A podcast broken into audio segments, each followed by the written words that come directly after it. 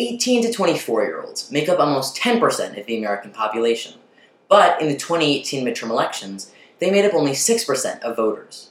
Our generation wants progressive change, but only we can make it happen. We are the future. We are the next generation of voters. I'm Aidan Kohn Murphy, and this is the Next Generation Politics Podcast.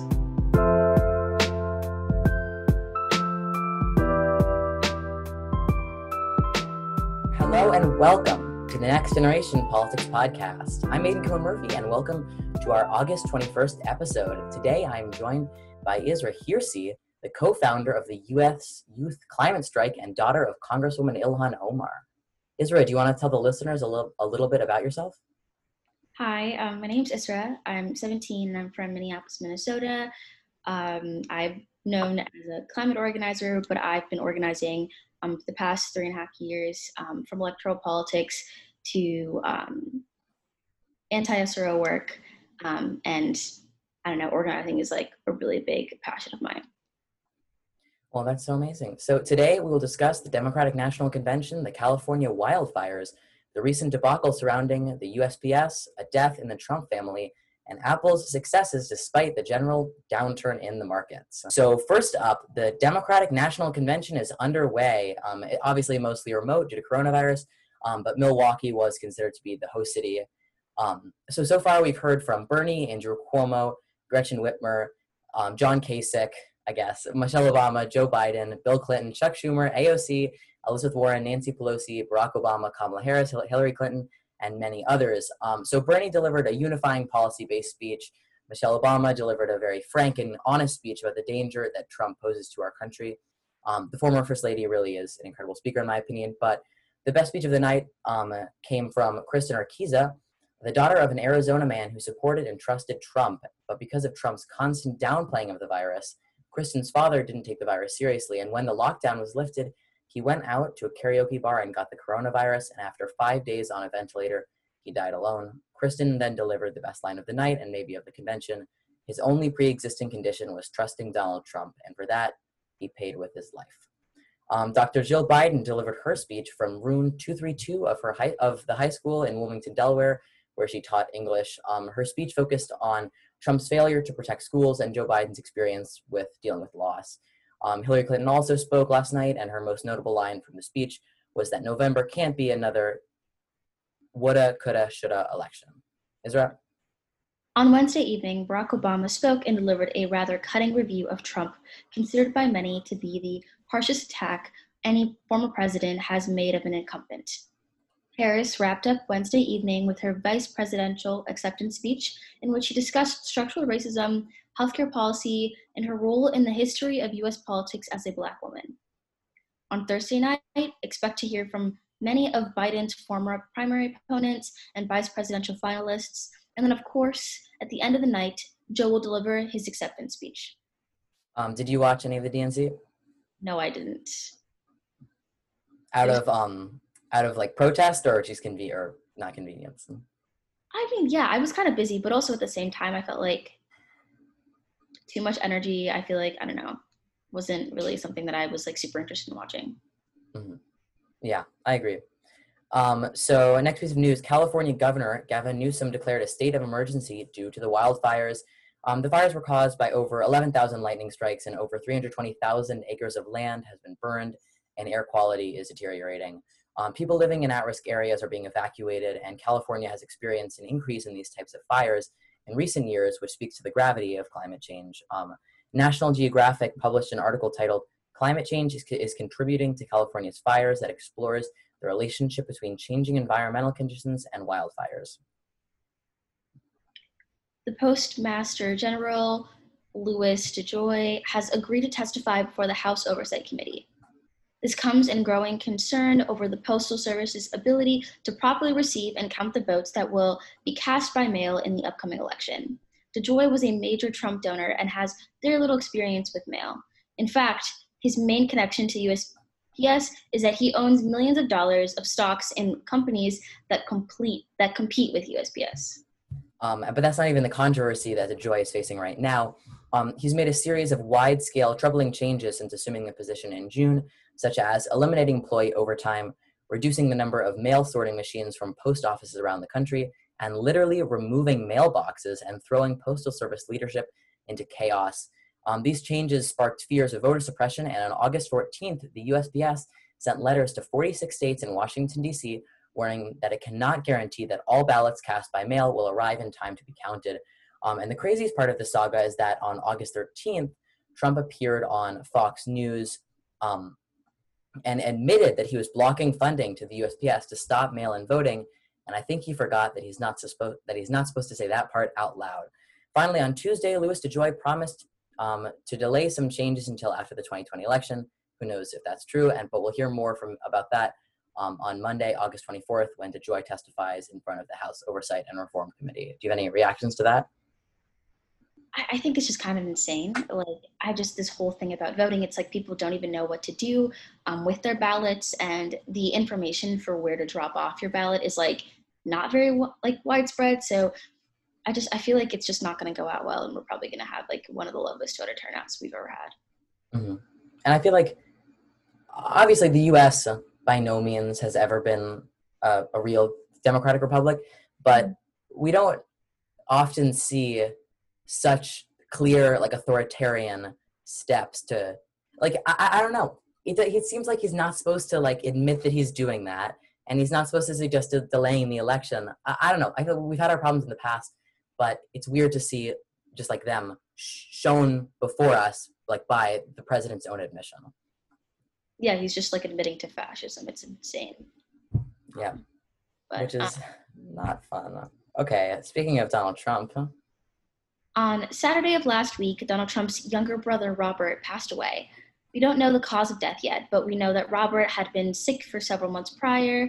There is speculation as to whether or not the cause of death could be genetic, could potentially be genetic, and that the president could be at risk. This is not confirmed.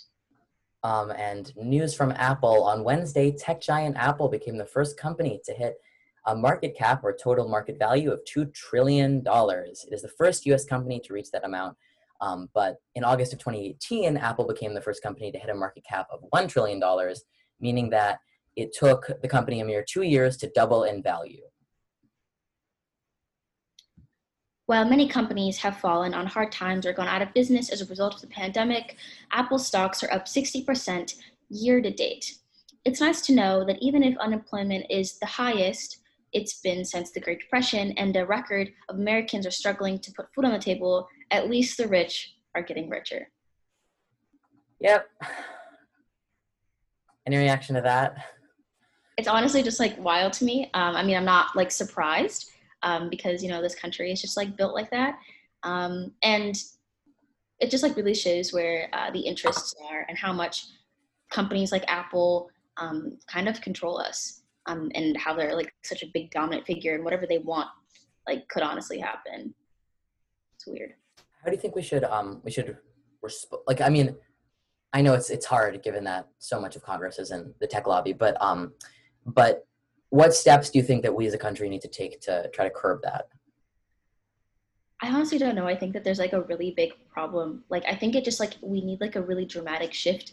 Um, one in Congress, but just like in all levels of government. I think that the way in which we're such a I don't even know how to describe it. It's like there's no way you can just like create something which doesn't allow companies to grow that fast or to have that much money. I think it's just like we're kind of doomed for what Congress looks like, and it takes such a long time to do things like um, you know flip the house, right? Mm-hmm. And it's like okay, well you flip the house, like what do you do with like how do you get more progressives in office? Um, and so it's like I just don't know if it's even realistic for anything to happen in the first place. Yeah, that's certainly not certainly not hopeful, but no, it's definitely the case. Um, so a question looping back to the DNC and about Kamala. Um, first off, I'm I, I think I probably know the answer. Were you happy about about Kamala being chosen for VP? And if not, who are you rooting for? I mean, I, I think that obviously it's realistic. I like there was no way he was going to choose somebody who was more progressive. Um, I kind of knew that, and I kind of knew that Kamala was going to be the pick. Um, she's not my favorite person in the entire world, um, but I knew that it was going to end up happening. So I didn't really have anybody else in mind. I don't think there would have been a perfect VP pick in my mind. Um, what role do you think that identity politics should play in politics because I know that like that Kamala emphasizes um well last last night in her speech she was talking about how she was the the first um black woman to to get to that position um but and then I know there's also like a a response from the left and myself uh, a response from the left saying that identity should play no role in politics and I was wondering what, how you feel about that. I think that identity can play some role. I think that representation is a good thing. Um, but at the same time, it's like identity, your identity should not be like a like voting factor for people. It should not be the only thing about you. And I think that like kind of like Barack, like one of the big things about him was like he would be the first black president. Um, and so it's like that's kind of all that I remember when he was getting elected and I was like five. Um, and it was just like a really big thing for a lot of people. Um, that's a good thing in the idea of representation, but at the same time, it's like his race shouldn't be like the reason why I like him more or mm-hmm. why I support him more because Barack Obama was just like any of the other Democratic presidents. It's not like just because he was black doesn't mean that he was any better or yeah. greater. And I think that goes with Kamala too.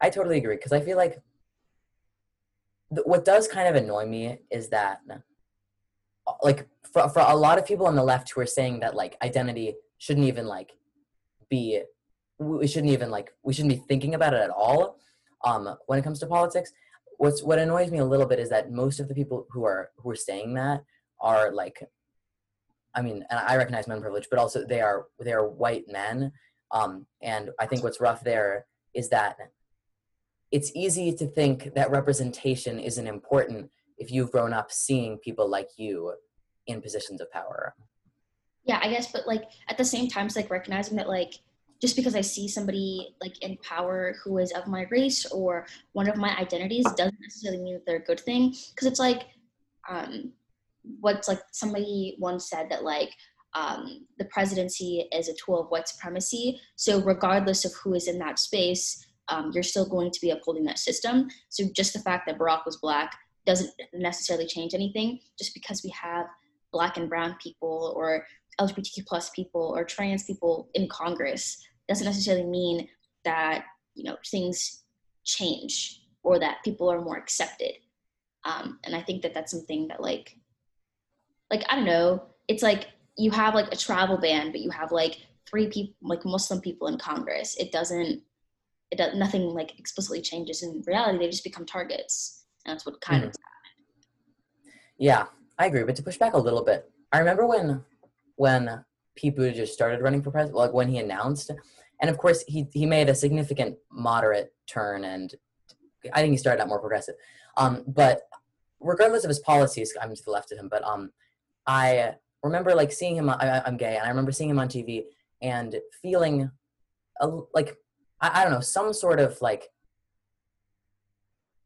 I don't know, not inspired, but like it's just I don't know. It's just it was nice to see like a presidential candidate kiss his husband on the lips at a campaign event and like win Iowa. You know what I mean? Yeah, no, that's that's like super valid. I like 100% get that. Um, but it's also like, is he really that good of representation? Definitely a fair question.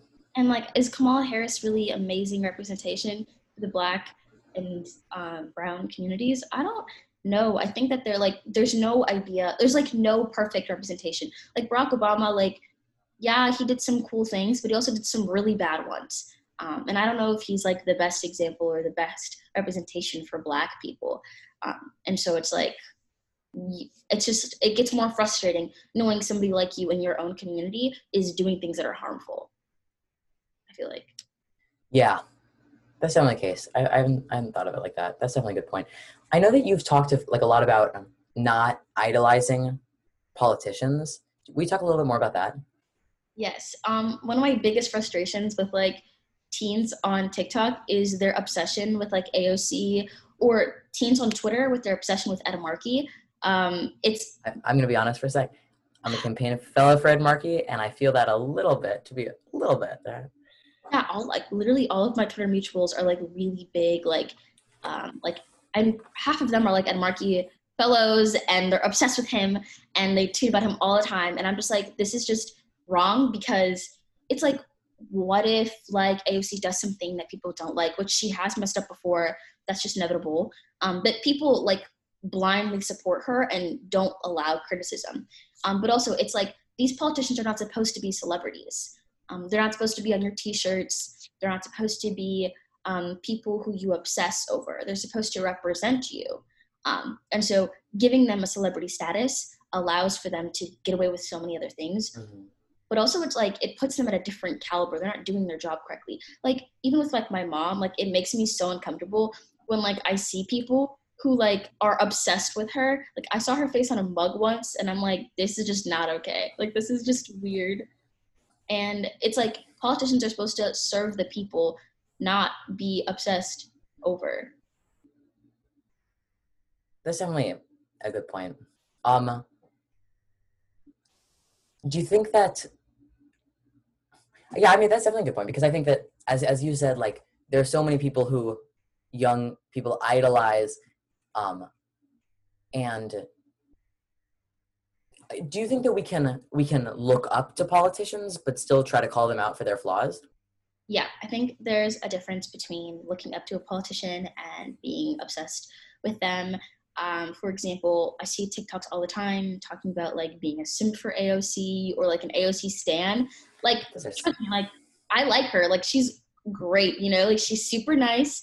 Um, and like I was like that with Bernie. Like I look up to them, or like I did at least. Um, but I'm not gonna go around make fan cams, like talk about them constantly, revolve my entire political persona around them. Um, but also constantly talk about them because then you can never hold them accountable and they're too perfect in your eyes and there is no such thing as a perfect politician. You said that you that you did look up to bernie. Do you not look up to him up, up to him now? I mean i do. I just think that i i just like see more of his like flaws a lot more if that makes sense.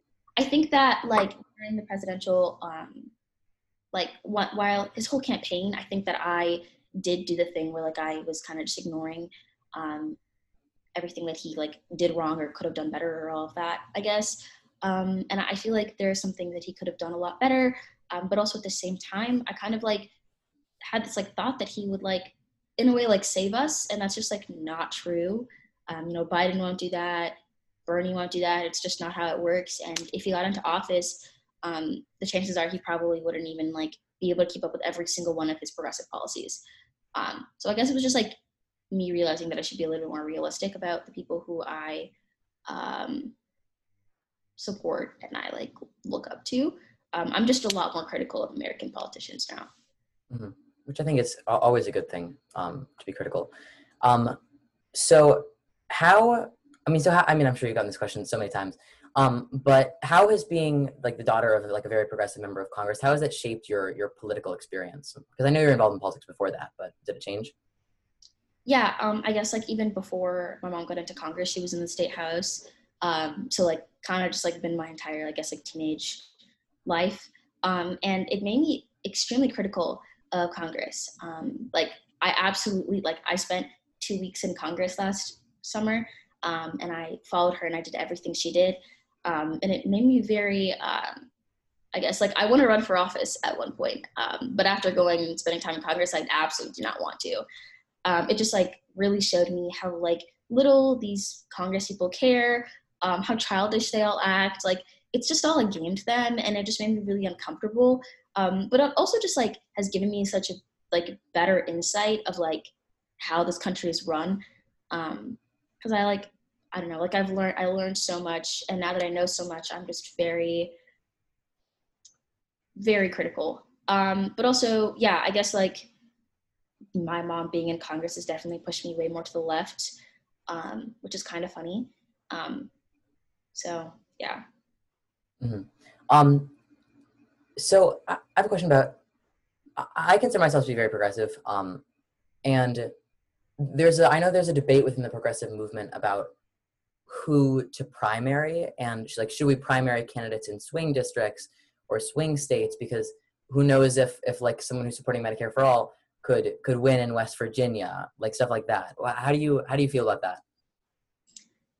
I think that like honestly, I think the way in which you think about politics is kind of I, I think it's like honestly like as long as you deliver um, like the way in which you deliver your policies depending on the community i feel like can make or break it like not calling it Medicare for all, but calling it like, oh, like you'll be able to get your insulin, right? It's like making things personal. I feel like these policies that, you know, people like Bernie and AOC and the rest of the squad talk about are totally feasible to win in very rural and um, very moderate districts.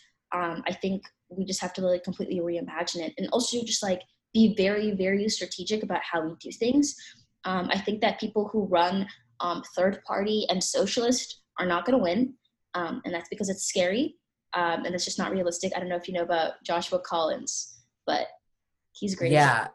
Was he in Seattle or Washington? Tacoma area. Yeah. Yeah. and um, like, he's a great example of like a failure because he ran third party and socialist. So, are you like cautioning people against voting third party this election? Are you supporting Biden? Um, I honestly, I'm kind of like in between. I think that I mean, like, if you would like to vote, I understand voting. I I can't, but um, me neither. Yeah, I don't think um, voting third party really does anything. But like, if you're in like very safe like blue state in like California or like Vermont, I don't think it matters if you vote third party like at all. Um, but I'm in like a I don't know, Minnesota's like an in between like swing state type situation. Um, so if I were voting, I would definitely probably vote for Biden just because um, I think that just makes sense. Um, but I understand why people don't vote and why people don't believe in the system. Um, I've seen a lot of uh, takes from leftists recently on Twitter about how like they're like super like they're taking this in like a very like nihilistic sense in which like voting doesn't do anything, like you're just feeding into the system. So like I understand both sides. So like I'm in between. So like I'm unsure. Do you think the 16 year old should be should be able to vote? I think yes. Uh, I think it just makes sense, especially in school board elections. Um, I don't understand why uh, my parents are voting for people who like do things that directly impacts me. It just mm-hmm. never made sense to me. And I also think that in local politics, like local like races, because that's just like the bare minimum. In DC, we were um where I live, we were we were it was seven to six no for um for 16 years 16 year olds being able to vote. But the worst part is that seven people had co-sponsored the bill originally so we all thought it was going to pass. Um and it was kind of heartbreaking. My friend um, helped run that campaign the vote 16 dc yeah vote 16 that's great. Um so it was kind of not not fun when it didn't pass. Um yeah. So do you have any advice for um for young people who want to get involved in politics um, yeah, I guess like one thing is um, be very cautious. Um, this is very, I don't know, I feel like being aware is very sad and frustrating because you know too much and everything hurts. Um, but I guess like being sure of yourself um, and trusting your gut, um, especially when it comes to candidates you support and things like that. But also like take it very easy. Um, and a lot of the work you're going to do is going to be free labor. So I guess, you know, prepare yourself. And last question. So what has been the hardest part of like getting involved in politics um, and and just grassroots organizing for you? What has been the most challenging part? Um, I guess people like not taking me seriously or people talking over me um, or people like demeaning me or degrading me. Uh, I've gotten a lot of like backhanded compliments or like comments about how aggressive I am or like I'm too sassy, like really stupid microaggressions. Um, I got started when I was like 13 or 14 to nobody took me seriously. Like I was like a joke. Um, and a lot of backlash from like school. Um, this like whole idea of like trying to organize in a school that's like pretty apolitical is really like annoying because I was just seen as this like like I don't know they like PC police type character um, since I was like a kid and so like that's just like one like been a pretty big challenge. Mm-hmm. That is really frustrating. Um, and last thing, so I mean, obviously, I know you're um, you're a climate activist. Do you think that climate change is the most pressing issue facing our country? And if you like, I know this is an insane hypothetical, but if like if there was one piece of legislation that you could just like pass without without actually having to figure it out or it being politically feasible, what would it be? Hmm. I have like a few in mind. Uh, well, like I feel like the easy answer is the Green New Deal. Um, but I feel like next step would probably be like Medicare for all, um, just because I feel like um, with climate comes you know healthcare, and it's super important. So many people are like impacted by uh, climate disasters, um, by air quality, by water quality, um, due to climate change. And I think that having access to healthcare is like super important, especially in like like imagine the air that people are breathing in California right now. Like they deserve healthcare, um, and so that's like definitely something I think that's. I think that just as you said, it shows that every every issue is intertwined, and so progressive change on one issue will affect other issues.